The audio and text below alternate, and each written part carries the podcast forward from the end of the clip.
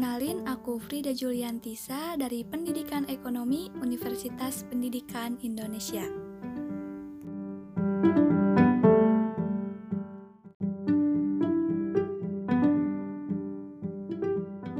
Oke teman-teman, pada podcast kali ini aku akan berbagi ilmu nih mengenai manajemen sumber daya manusia. Yuk ikutin terus dan simak baik-baik ya. Nah, teman-teman, MSDM atau Manajemen Sumber Daya Manusia adalah ilmu dan seni mengatur hubungan dan peranan tenaga kerja agar dapat membantu terwujudnya tujuan perusahaan secara efektif dan efisien.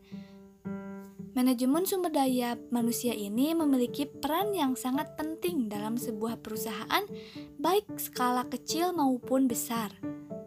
Melalui manajemen sumber daya manusia ini, semua kegiatan yang berhubungan dengan tenaga kerja dapat dikelola dengan baik, karena manajemen sumber daya manusia ini memiliki tujuh fungsi.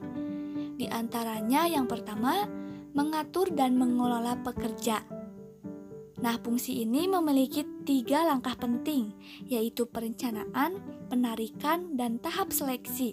Dengan ketiga tahap ini, kenapa dilakukan? Karena untuk mendapatkan tenaga kerja yang berkualitas. Yang kedua, penilaian atau evaluasi. Evaluasi dilakukan dengan mengacu pada standar kinerja yang telah disusun sebelumnya oleh Divisi Manajemen Sumber Daya Manusia. Yang ketiga, pengganti.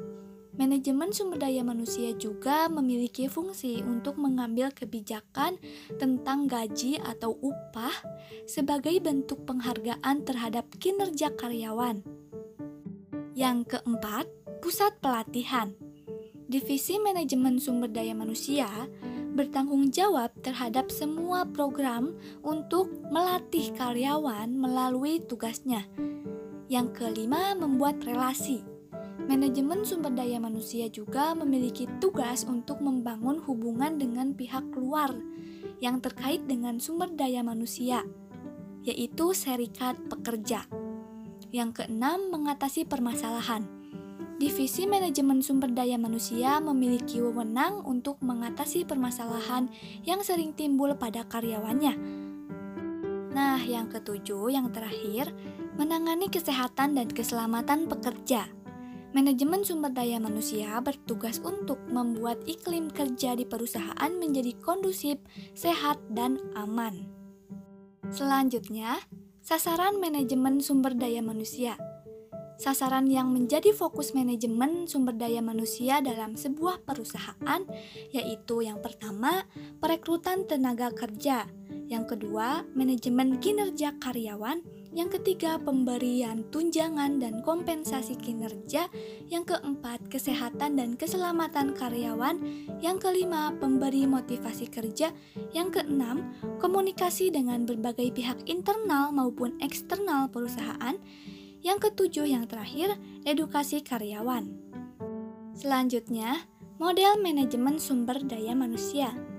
Terdapat enam model ya teman-teman yang dapat dipilih dan digunakan untuk menangani permasalahan yang ada sehingga menemukan solusi yang tepat untuk disosialisasikan. Yaitu yang pertama, model clerical. Fokus pada pelaporan data secara rutin. Yang kedua, model hukum. Keberadaan hukum akan memberi landasan terhadap aktivitas karyawan. Yang ketiga, model finansial mengharuskan divisi sumber daya manusia ikut terlibat dalam data keuangan yang berkaitan dengan keberadaan karyawan seperti tunjangan. Yang keempat, model manajerial menjadi perencana, pelaksana, pengawasan, dan negosiator. Yang kelima, model humanities. Model ini membantu para karyawan untuk mengeluarkan potensi terbaik selama melakukan tugasnya di perusahaan yang keenam, model ilmu perilaku. Model ini melakukan pendekatan terhadap perilaku sumber daya manusia yang ada dalam perusahaan.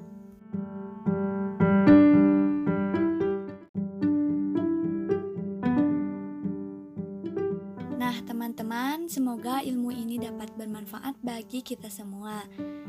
Sekian yang dapat disampaikan. Mohon maaf apabila ada perkataan yang kurang berkenan.